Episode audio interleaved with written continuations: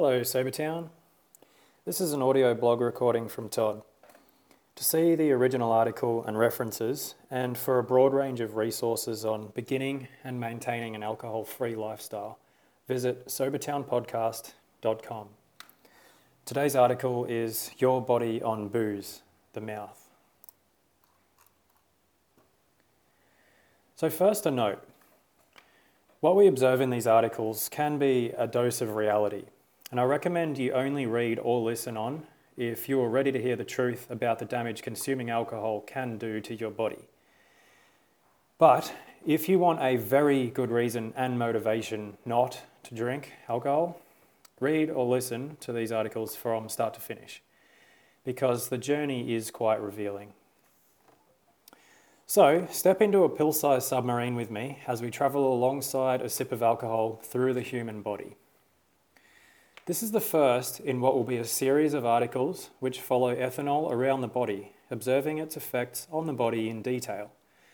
In these entries, we'll follow alcohol through the body from top to bottom and investigate how it impacts each region, both directly and indirectly, and we'll explore any interesting points and facts along the way. Interesting or possibly scary.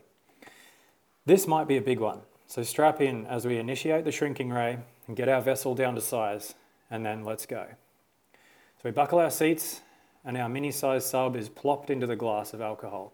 Engines on, down periscope, hold on to your butt. The drink is tipped into the mouth. Swish, swish, hold on tight. So the drink sits in the mouth cavity and gets swirled around in there as we ride the wave in our little submarine. Depending on the strength of the alcohol you threw back, you might feel a warm burn in the mouth. This is because ethanol activates receptors in our body which usually tell the brain something is hot. Alcohol just happens to have the ability to fire these receptors off, as heat would. And as well as this, it's believed some of the burning sensation occurs due to a rapid inflammatory response caused by the alcohol. You'll understand why that may be the case soon.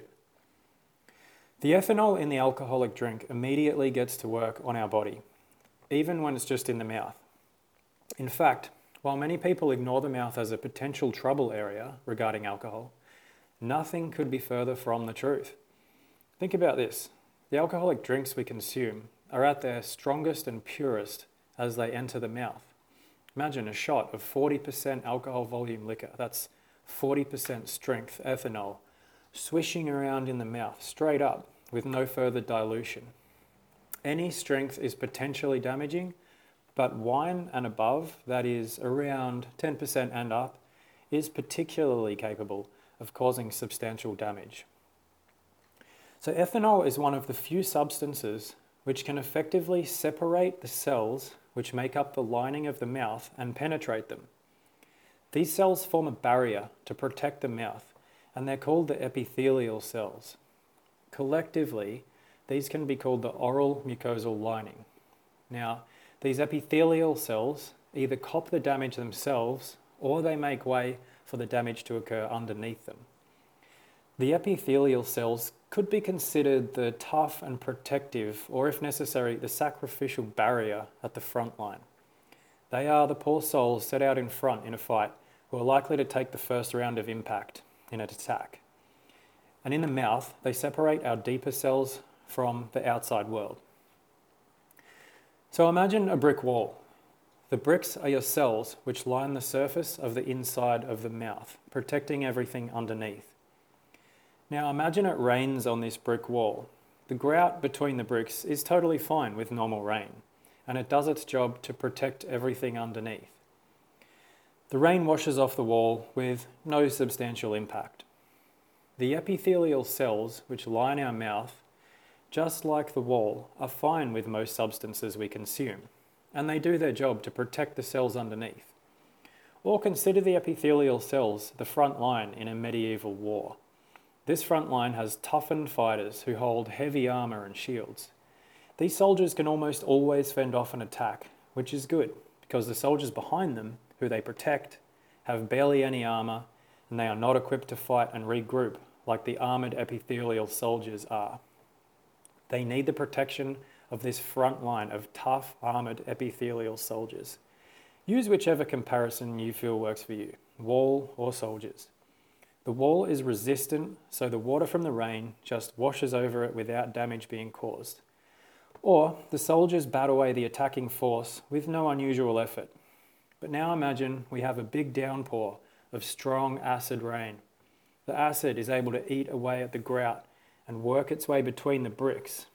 Then, as it passes through, it's allowed to damage the important contents behind or at the base of the wall. Or if you prefer, imagine the toughened soldiers protecting the less capable army behind them are attacked by a line of heavy cavalry, giant war horses covered in armor, steaming along at full speed. The front line of your army are tough and skilled and armoured, but they have no hope in defending against a charging warhorse. That warhorse is alcohol. The horses smash through the front line and wound the protective line of soldiers or penetrate the protective barrier that they form. Allowed then to wreak havoc on the under-armoured and under-prepared army that lay behind. Your epithelial cells are literally like a wall in your mouth, or like a protective line of soldiers. They're packed close together to protect the cells of your mouth underneath from whatever you put in your mouth. The cells underneath are more vulnerable to damage. Alcohol can penetrate this natural wall of cells we have in our mouth, as well as cause them unusually large amounts of damage. Alcohol is the acid rain. Alcohol is the attacking heavy cavalry. The ethanol penetrates between the cells and irritates and damages your tissues underneath, like a crashing warhorse breaking through, like a worm burrowing a passage through where there should be none, or like acid eating away at the surface until it opens a hole up. This, simply put, not good. Feng and others in 2013 found in studying specimens who died of chronic alcoholism, quote, "The findings of this study show that drinking alcohol over an extended time may lead to carcinogenic changes in oral mucosa," end quote. This study also revealed that in about half of those studied they had observed widespread necrotic points through the mucosa of the mouth. Necrotic or necrosis means essentially death of living tissue. They also found common examples of nerve bundles damaged in the mouth cavity mucosa and blood vessel damage. This effect of penetrating the epithelial barrier allows the ethanol to cause damage to our cells, and active oxidation may damage our DNA. As the ethanol passes through and allows other carcinogens and contaminants to damage underneath, this point is key. When alcohol is in our mouth and causing this damage and penetration, it is not only the ethanol which is causing the harm alone. The damage and permeability it creates allows more entry and damage by other compounds which would usually be stuck behind the frontline barrier which our epithelial cells create. And this is, simply put, not good. When our mouth is opened up to additional carcinogens, we again increase the risk of cancers developing and other damage. Take, for example, the well-established statistic whereby alcohol plus smoking combined allows for greater risk of cancer than alcohol alone or smoking alone. This is because the noxious agents within the cigarette smoke is then allowed to cause additional damage as alcohol clears a path for it to affect the cells of our mouth cavity. So while drinking, though common, it's precisely the worst time you could smoke. Smoking aside, there are actually known carcinogens present within some alcoholic beverages aside from the ethanol itself, some more than others. However, this is the same story. Any harmful compounds within the drink, aside from the ethanol itself, are then allowed to pass and do more damage than they would otherwise have been able to do because of the ethanol, the work it does on the barrier cells of our mouth. Our body does its best, but we were not able to ingest alcohol without causing damage, not even at the entry point, our mouth. The risk has been present and known for quite a long time. Look at another quote from research by Feng and Wang in 2013. Quote, "Previous researchers have confirmed that the most important risk factors in the development of oral cancer are smoking and alcohol." So smoking, that might not surprise you, but alcohol? I think they left that off the label. You see, the ethanol, alcohol, penetrates the lining of the mouth and irritates the cells underneath. It irritates, damages, and destroys. Add repeat bouts, as we tend to do as drinkers, and the repeated irritation eventually causes tissue damage, and eventually other big problems, such as mouth or throat cancer, can occur. Not definitely, not with complete certainty, but the risk absolutely increases due to alcohol. Seriously, does that shock you? We're only talking about the mouth so far, and the science is in. We know through many studies that the most important risk factors in development of oral cancer are smoking, sure, and alcohol. So, rant time, Sobertown. Where do we get off as a society supposedly built on the knowledge accrued by health research, knowing what we do about the severe damage and increased cancer risks associated with alcohol consumption, while we inform the public so poorly and minimally of this truth that barely any citizen even has a clue that the alcohol they drink accompanies smoking as the most prevalent cause of oral cancers. And this is one form of many cancers directly linked to consuming alcohol. This is a disgrace, a verifiable disgrace. We have the choice whether to drink or not, but we should also be presented the well-known risks so as to be able to make an informed choice, and largely, we are not shown or told the truth. So far, the only communication has been to add a tiny pregnancy warning on the labels, and even that was met with firm resistance by industry. In Australia, every cigarette or cigar package legally must show horrendous real pictures of the damage smoking can cause. These are truly impactful pictures. Cancers, disgusting diseased eyes or limbs, all sorts of horrendous images. And they work. I wonder how far off we are from forcing the change to make alcohol packaging display the damage it can cause in graphic detail and deterring pictures, because it is capable of causing atrocious disease, and we know this. It is, and it does. I do not know when labelling and health drives by our governments will begin to convey the truth properly, but the truth is the truth, and the damage is very real. So I believe this will eventually come to be. Currently, there is too much static, too much bullshit pumped out by the industry, too much weakness from our health departments. This is a machine. It is hidden, it is overlooked, but alcohol is literally fucking with our bodies and minds in such significant ways, and we pretend that it is okay. We pretend it is okay to swallow a hydrocarbon compound that is verified to cause multiple forms of cancer, that causes clear evidence one day later of pure suffering, that can run a car and kill germs. Think about it. When the fuck did we ever think that this compound would be safe to consume? Change is now, and knowledge is power. Knowledge is step one to change.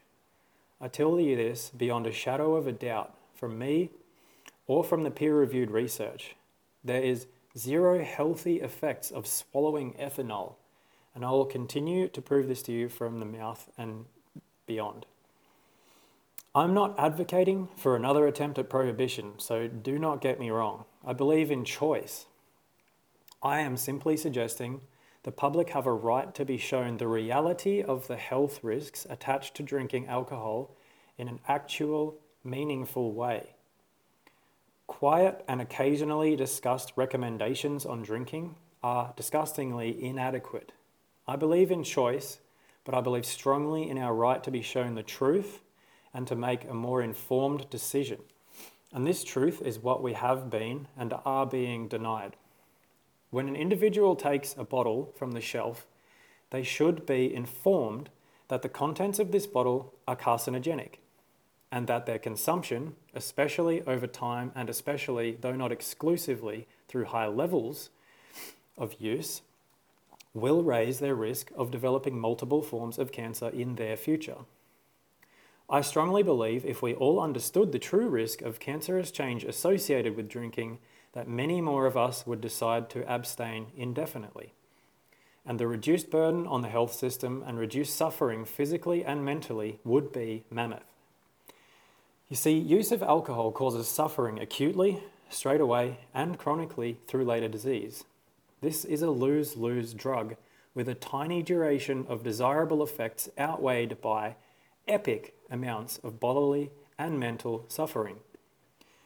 If I were informed of the true risk every time I bought a six-pack, I know I would have quit earlier. The government recommendations are to drink very minimally or not at all, which is great. It follows the research. But a recommendation is fine. For the message to be heard, however, it needs the force of truth behind it. It needs strong public messaging. It needs funding, and it needs to swat aside industry lobbying. We have seen this past 2 years that our governments are capable of such messaging. No excuses. This is what is needed for us to be shown the truth and to be able to make informed choices. You now know. It causes cancer. This is the undeniable and verified truth. Okay, rant over. Let's get back to it. So if we drive our little submarine around with a floodlight on and we take a close look at the lining of the mouth, we might see several changes to the mouth lining due to the alcohol. We might see gaps developing between the protective lining, like bricks in the wall missing, which allow harmful substances to irritate underneath. We might also see these protective cells atrophy, which means wasting or shrinking. So our brick wall might include shrunken, broken, and undersized bricks, which also allow harmful substances in. We will see with our floodlight, quote, dysplastic changes with keratosis and increased number of mitotic figures.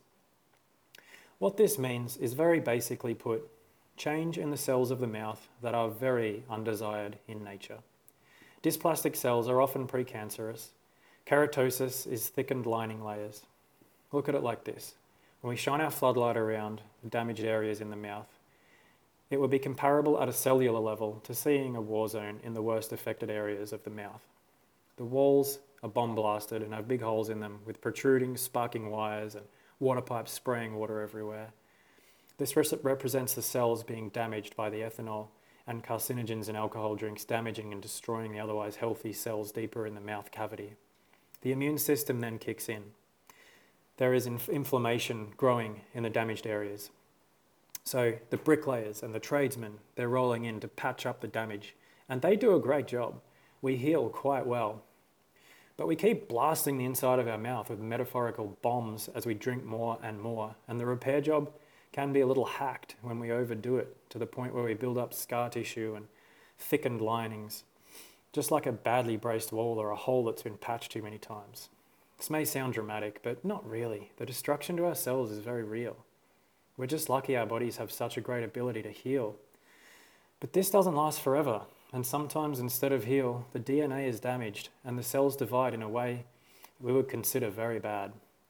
We simply cannot ask our body to repair again and again from repeat damage. There is a point to which these cells change for the worse. We also see the salivary glands become swollen and overactive, though it's uncertain as to why this changes occurs up to now. Aside from this, the after effects of drinking have huge effects on the mouth too. Dehydration causes gum irritation and dryness and glossitis, inflammation of the tongue. Healing ability becomes impaired, and our increased consumption of bad foods and sugars directly impact dental health, while people under the influence of alcohol then in turn have a tendency to clench and grind, causing jaw joint problems and dental wearing. The horrible acetaldehyde infuses into the saliva, and this compound is also a verified carcinogen, a horrible substance we create as we break down alcohol, and we'll cover this more in detail later. Basically, nothing is working well. The well-known fact is that alcohol consumption, both during consumption and days after, leads to poorer lifestyle choices, commonly in the form of bad foods, sugar, nutrient-devoid and calorie-rich foods, and other excessively produced goods come into the equation, which contribute to early tooth and gum decay or disease. Alcohol consumption is a dentist's nightmare, or a dentist's new Porsche perhaps, depending on how you look at it. The current safe recommended levels, which have recently been adjusted down in Australia, to the following. Quote, if you're a healthy adult, to reduce the risk of harm from alcohol-related disease or injury, healthy men and women should drink no more than 10 standard drinks a week and no more than 4 standard drinks on any one day. The less you choose to drink, the lower your risk of harm from alcohol. For some people, not drinking at all is the safest option. End quote. Thanks Australian government for having that neatly tucked away on your website and seemingly not advertised anywhere else to any meaningful or impactful degree. 10 standard drinks is barely more than a bottle of wine or a 6-pack of beer per week, depending on the type of both of those. 4 standard drinks is little more than 2 beers or a large glass of wine. All the while here, in Australia, many people are judging the character of our prime ministers on their ability to pound beers or sink a few pints at the footy. The recommendation is there. It is real, it is based on the research, and it exists. The government acknowledges it, and so far, that seems to be about all. The fact is that yes, alcohol does cause or increase the risk of cancer among other serious disease. It is a Group 1 carcinogen. This is something as a society and as individuals we excel at ignoring. Excel. Overlooking, dismissing, and in some cases even counter-arguing. Seriously. Alcohol is healthy is still slung around here. I hear it often. This is categorically erroneous, and any benefit is only drawn from contents other than ethanol, which are very easily included in a diet from many non-alcoholic sources. Within the article I draw from, alcohol does cause damage and cancerous change in the mouth. As you'll find out, the mouth is only one region prone to increased cancer risk through consuming alcohol. So I think we've seen all we need to see here in the mouth. Let's get this submarine moving again, because I think we're about to be swallowed. And I also think we've probably scared ourselves enough for one small area. Like I said, this may be a bit of a long and scary ride. So in summary for the mouth, ethanol can penetrate the protective lining of the mouth, allowing harm to come to the underlying cells. Long-term exposure to alcohol is responsible for substantial damage and death to the cells of the mouth and may lead to cancers occurring. Quote, alcohol and its metabolite, acetaldehyde, are both classified as Group 1 carcinogens. That's cancer-causing agents. This is the highest carcinogen rating, equal to tobacco smoke and asbestos. Alcohol consumption is a risk factor for mouth, pharynx, larynx, esophagus, breast, bowel, and liver cancers. The risk of developing these alcohol-caused cancer increases with the amount of alcohol consumed. So to repeat, alcohol, Group 1 carcinogen, highest carcinogen rating. There simply is not any denying.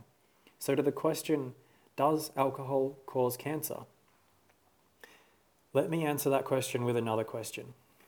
Does the bear shit in the woods? Does the Tin Man have a sheet metal cock? You get it. Yes, yes, yes. Known, verified, researched, confirmed, yes. Sorry to be a downer, Sobertown. Sometimes we need to know what we are or have been doing to ourselves to drive in the importance of giving it up. The good news is that if you stop, the damage stops. The risk factors lower eventually, though this takes time. The healing begins and continues only after stopping. Research by REM and others in 2007, which centred on head and neck cancers, found the following, quote, in general, these studies have found that stopping alcohol consumption is not associated with immediate reductions in cancer risk. The cancer risk eventually declines. although it may take years for the risk of cancer to return to those of never-drinkers. So, although the risks take time to reduce, they do, but it does take time. Noting this study centres on the head and neck, the fact is though, the damage has got to stop, and regardless of risk factors reducing or not, continuing consumption will only worsen the future health risk. If you take one thing from this, it should be that alcohol is a verified Group 1 carcinogen. This means alcoholic beverages are on the very same shelf in risk of cancer as asbestos, smoking, HIV infection, ionizing radiation, such as X-rays and gamma rays, plutonium, strong inorganic acid mist, and many more. These are all Group 1 carcinogens, and right there with them is alcohol and its breakdown product, acetaldehyde. Class 1, Group 1 carcinogen verified.